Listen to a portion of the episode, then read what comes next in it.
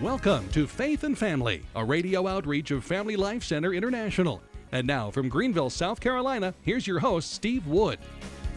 Hello, this is Steve Wood, and welcome to Faith and Family. Thank you for joining us today as we continue a survey of some major themes in the Gospel of Mark. And what we're trying to do in this series is encourage you to bring the Sunday Mass readings in the Gospel of Mark home to share in the family setting. And so I'm trying to emphasize in this series some of the things that aren't emphasized in the Gospel of Mark quite enough in our day. And again, I want to give you the entire Gospel of Mark in a sentence. What we're trying to convey is this the Gospel of Mark is about Jesus Christ the servant king. And if you want to really get it into a nutshell, the gospel is about Jesus revealed to us in this gospel as the servant king. And we already went over a couple of times that the very word gospel itself is indicative of a royal announcement. And it comes from Isaiah 52, verse 7, which says, your God reigns. That's the gospel announcement. The word evangelism also derives from the same Greek word. Your God reigns is the message we want to spread.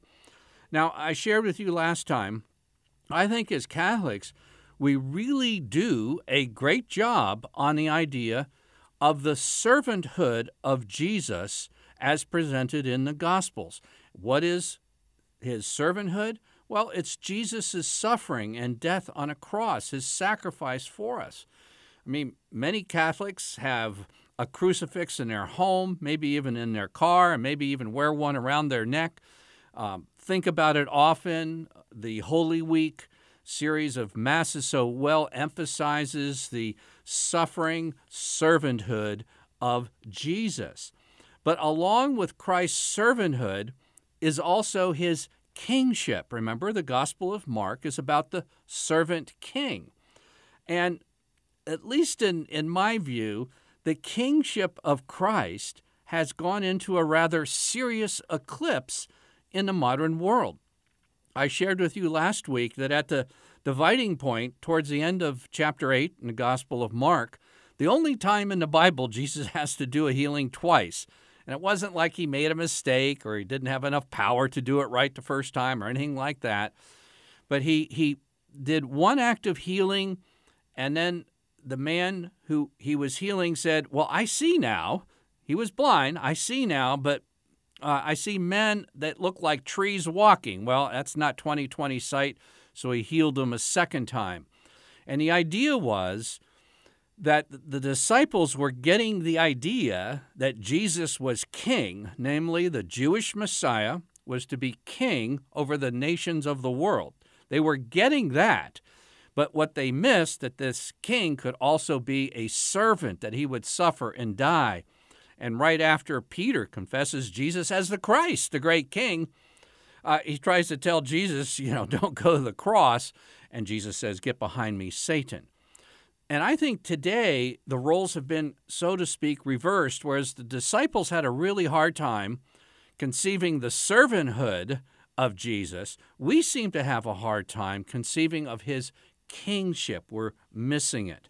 And so I'd like to select a passage from the Gospel of Mark that, along with several others, reveal what the secret is about Jesus as a great king and it's the account of the transfiguration in Mark chapter 9. Here it is. After six days, Jesus took with him Peter, James, and John, and led them up a high mountain apart from themselves. And he was transfigured before them, and his garments became glistening, intensely white as no fuller on earth could bleach them. And there appeared to them Elijah with Moses, and they were talking to Jesus. And Peter said to Jesus, Master, it is well that we are here. Let us make three booths one for you, one for Moses, and one for Elijah. For he did not know what to say, for they were exceedingly afraid. And a cloud overshadowed them. And a voice came out of the cloud This is my beloved Son. Listen to him. And suddenly, looking around, they no longer saw anyone with them, but Jesus only. And as they were coming down the mountain, he charged them to tell no one what they had seen until the Son of Man should have risen from the dead. Boy, there's so many wonderful things packed in here, I'm going to give you this paragraph about the transfiguration of Jesus in a sentence. But first, I want to review real quickly. I'm going to give you the entire gospel in a sentence. The gospel of Mark is about Jesus, the servant king. Now, the transfiguration in a sentence is the transfiguration is a sneak peek at the Messiah in all of his royal majesty. Or to put it another way, in case you didn't get, get it that time, in the Transfiguration, Jesus allowed three of his closest disciples to see the reality of his glorious kingship. Okay? That's what was going on in the Transfiguration. Begin with, notice it says, uh, human language obviously is limited when you start to see the God man in all his glory, but it, it says his garments became intensely white. In other words, he was illuminated with, with a, a brilliance and a whiteness and a glory that uh, had no match for anything that they had ever seen in their lives. And what they were seeing is a what I call this sneak peek into the glory of Jesus. Now, if you or I would have the occasion to be taken up into heaven today and see Jesus seated on a throne in heaven, it's very interesting that he would look very much like he did in front of Peter, James, and John. In other words, the transfiguration was a peek into his kingship. I'm going to give you a big tip for the book of Revelation. The book of Revelation are several peeks into the kingship of Jesus while the Roman Empire was persecuting Christians on earth. They needed to see this picture of Christ as king. And so the, the book of Revelation starts off with Jesus Christ, the faithful witness, Revelation 1 5, the firstborn of the dead, and the ruler of the kings of the earth. This is where the conflict came between the kingdom of God and kings of the earth. They could get along in submitting to the greater kingship of Christ, or they could be in conflict. And so, as you know, John was taken up into heaven in the first chapter of Revelation, and actually other times as you move through the book. But starting in verse 12, he was in heaven and he turned to see one speaking to him. Verse 13, in the midst of the lampstands was one like the Son of Man. Now, I hope your memories are, are cooking here because in Mark chapter 9 and verse 9, as they were coming down from the Mount of Transfiguration, Jesus says, Don't let on about what you've seen prematurely because we don't want to cause a riot before he finished his work of uh, training his disciples and such like that. So, Son of Man, uh, until he's raised from the dead, don't go talking about what you've seen. And here, one like the Son of Man, clothed with a long robe. His hair was white as wool. His eyes were like flames of fire. His face was like the sun shining in full strength. In other words, the revelation, and revelation, if you can imagine a stage with the curtain pulled back to reveal something, what is being revealed in Revelation is Jesus Christ, the ruler of the kings of the earth. And when John was taken into heaven, saw Jesus on his throne, He was the Son of Man in all this brilliant, radiant glory. Well, flipping back to Mark 9, that's what they saw in a very brief time on the Mount of Transfiguration. Jesus was trying to do two things in the Gospels through his teachings and through basically bringing his disciples to have their eyes open to both his servanthood, his suffering on the cross, and his royal dignity as ruler of kings of all the earth. Now, when you have God the Father saying something, it's good idea to pay lots and lots of attention because when Jesus was up on the mount and you had Moses, Elijah, Peter, James, and John, and then a voice from the cloud, this is a theophany, this is God the Father speaking, and the voice came out of the cloud and said, quote, This is my beloved Son, listen to him. It's a good idea to listen right here. Now, scripture scholars and a good cross reference study Bible will tell us that this designation, in other words, the Father put his stamp, his designation, he was revealing to these disciples who Jesus was, his beloved Son, in whom he is well pleased. Scripture scholars tell us that this statement is really a, a combination of two Old Testament scriptures. One is Isaiah 42, and the other comes from Psalm 2 and verse 7. And Psalm 2 and verse 7 is a really important passage of Scripture, and I think we should turn there because it was from Psalm 2. God the Father speaks from heaven. And when you hear part of a Bible verse that God from heaven declares, pay lots of attention. Psalm 2 has been called a royal coronation psalm, so it involves kingship. On you would say the original context would be King David, who was installed by God as his beloved over the nation Israel, but David prefigured Jesus himself, also king of Israel, but whose kingship would extend to all the nations. And Psalm 2 speaks about a great revolt. In fact, the revolt of all revolts. It's as great as just about anything you can understand in human history. And this isn't just dry as dust uh, passage of scripture that happens to be 3,000 years old. I believe that Psalm 2 is describing the modern world. Let's listen in. Why do the nations conspire and the peoples plot in vain? The kings of the earth set themselves, and the rulers take counsel together against the Lord and against his anointed, saying, Let us burst their bonds asunder. Let us cast their cords from us. The kings of the earth were saying, You know, it's so restrictive being under the rulership of Christ as King.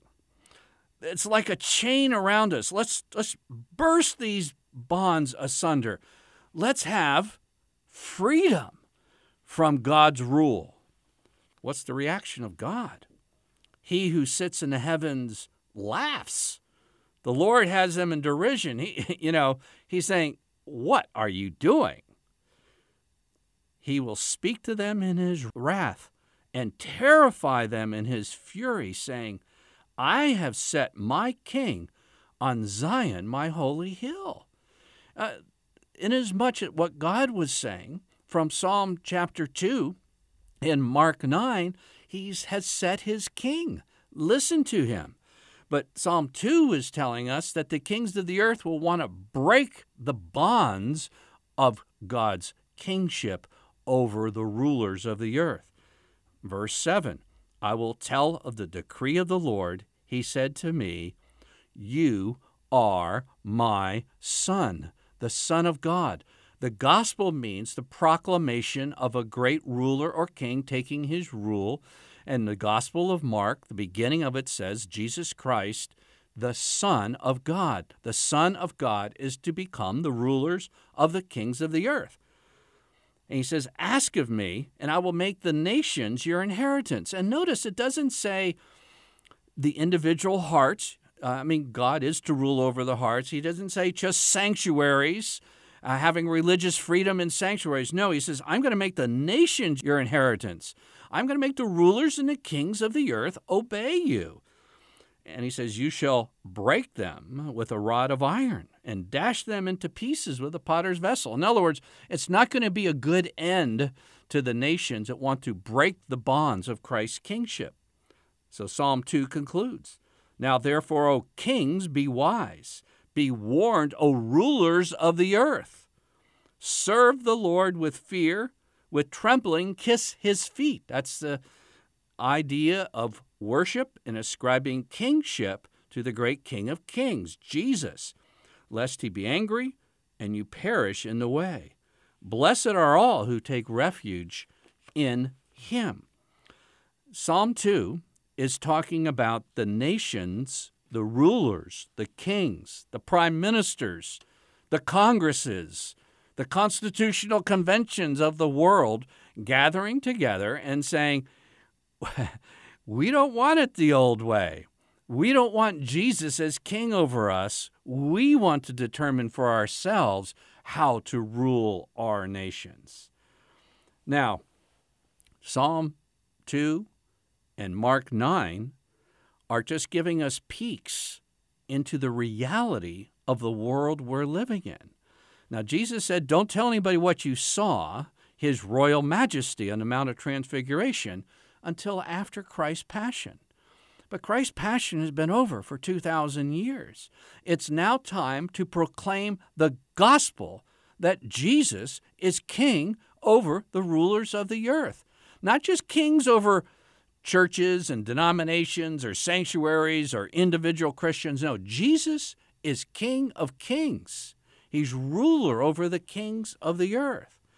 Now, in the modern world, and by the way, the frightening thing about this, God lets the nations of the world go their way. If they want to break free of the rule of Christ, uh, their end doesn't come necessarily in 30 days or 30 years. In fact, it's been almost 500 years since the Protestant Reformation. It was in 1517, and we're rolling up rather quickly to the 500th anniversary. And what happened, one of the things that happened in the Protestant Reformation, Christendom, whereas the European nations recognized themselves under the rulership of Jesus Christ as king, the kings of the emerging nation states, about the time of Luther's break with Christendom, with the Catholic Church, they wanted their independence. They wanted more autonomous authority more authority to their kingship and less for Jesus' kingship. So, what happened was you had a massive gathering of power to these nation states separated from Christendom.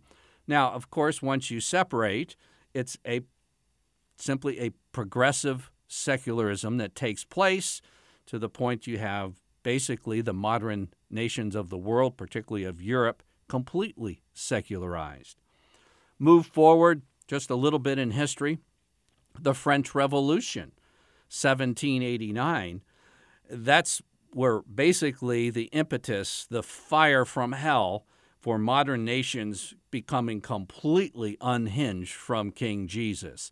And those fires have never gone out. Um, for a while, they seem to uh, go down in France, those flames, but they have spread through the modern world.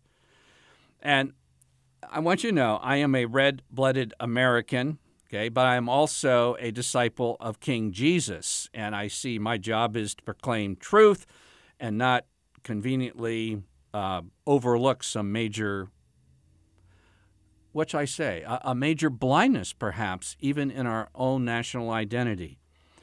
You know where the Statue of Liberty came from?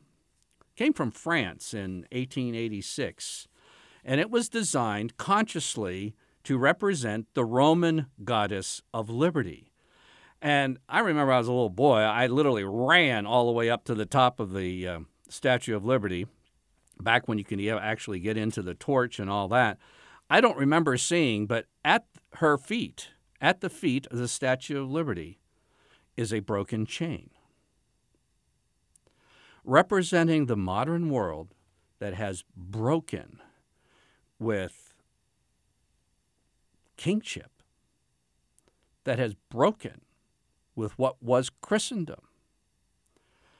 And the contemporary push by so many well meaning Catholics for religious freedom is barking up the wrong tree of liberty. It's part of the revolt of Psalm 2 in the modern world. Let us break those chains. Let's break the Messiah's bonds. Whereas God's saying, I have set my son, my beloved son, as king on the holy hill. And you'd be wise kings and rulers to recognize his kingship. But that's not what's going on in the modern world. Religious and political freedom, broken chains, freedom from the reign of Jesus. Now, as they were coming down the mountain, as I've already mentioned, Jesus said, Don't tell anybody what you saw uh, about the Son of Man until he has risen, he has suffered and risen from the dead. What does Jesus mean by this phrase, Son of Man? Well, first of all, you should know it is Jesus' favorite description of himself. Uh, I counted over 80 times in the four Gospels, uh, Son of Man. About 14 times in Mark. It's all through Luke, John, Matthew. But what does that mean, Son of Man? And where does it come from? Well, it comes from Daniel chapter 7. And as you go through St. Mark, the gospel this upcoming year, you're going to see over and over again Son of Man, Son of Man, Son of Man, Son of Man. And whenever you hear Son of Man, you think of Daniel chapter 7, Son of Man, Daniel chapter 7, Son of Man, Daniel chapter 7. This is where it comes from. In Daniel chapter 7, verse 13, it reads, Behold, with the clouds of heaven, there came one like a son of man, and he came to the Ancient of Days. You ever wonder what happened to Jesus as he ascended? Where did he ascend to? Well, he ascended to his throne because he was being royally installed as King of Kings and Lord of Lords. He's the Son of Man. He uh, went to heaven in a cloud, and now it's kind of like from the other side of the cloud, we see Jesus coming up, and he comes to the Ancient of Days God the Father, and was presented before him. And this is the key to the reality of the present world. Verse 14 And to him, the Son of Man, was given dominion and glory and kingdom, that all peoples, nations, and languages should serve him. His dominion is an everlasting dominion which shall not pass away, and his kingdom one that shall not be destroyed. Just so you know, in Daniel, twice we are presented and taught that there's going to be a succession of four worldly empires, four worldly kingdoms, ruled by a king of kings and a king of kings, the first being Babylon, ruled by Nebuchadnezzar, if the King of Kings would come in and you would submit to his rule, you would stay, your nation would stay, the king would stay, but he would promise allegiance and to follow the will of the King of Kings. And he had Babylon, Medo Persia, Greece, and then Rome. Now you can imagine, remember St. Mark, the Gospel of St. Mark is a record of St. Peter's preaching and St. Peter's going around announcing the gospel about a, a, king. It's a royal announcement. And the Son of Man uh, has now ascended to his throne. Now, you can imagine how well that went over with Caesar. In fact, it went over so horribly that St. Peter was crucified upside down. And those who try to assert the kingship of Christ in the modern world may experience the exact same thing. But this isn't something that we should lose sight of. And I, as I mentioned, I, I felt that the kingship of Christ has been eclipsed in the modern world. It's our blind spot. And do you know that Peter, whose teaching is revealed and preserved for us in the Gospel of Mark, also has two epistles, 1st and 2nd Peter. And this is what he says in 2 Peter. Obviously, this experience on the Mount of Transfiguration, getting a glimpse into the majesty, the royal kingship of Christ, this is what he says. We did not follow cleverly devised myths when we made to you the power and coming of our Lord Jesus Christ, but we were eyewitnesses of his majesty. Eyewitnesses of the king's majesty. That's what's going on in the Mount of Transfiguration. For when he received honor and glory from God the Father, and the voice was borne to him by the majestic glory, This is my beloved Son, with whom I am well pleased. We heard this voice borne from heaven, for we were with him on the holy mountain, and we have the prophetic word made more sure. And this I would like to leave with every Catholic in the United States and throughout the world. St. Peter says, You will do well to pay attention to it.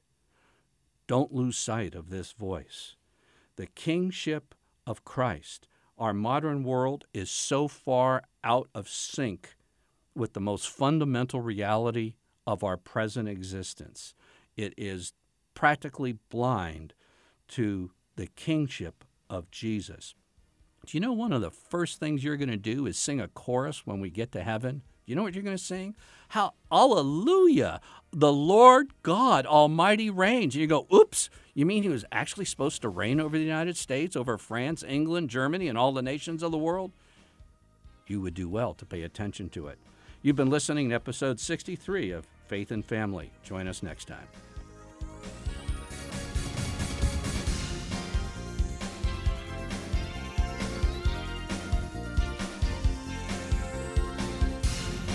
Faith and Family is a radio outreach of Family Life Center International. Visit us online at familylifecenter.net. To order a CD copy of today's broadcast, order online at www.familylifecenter.net.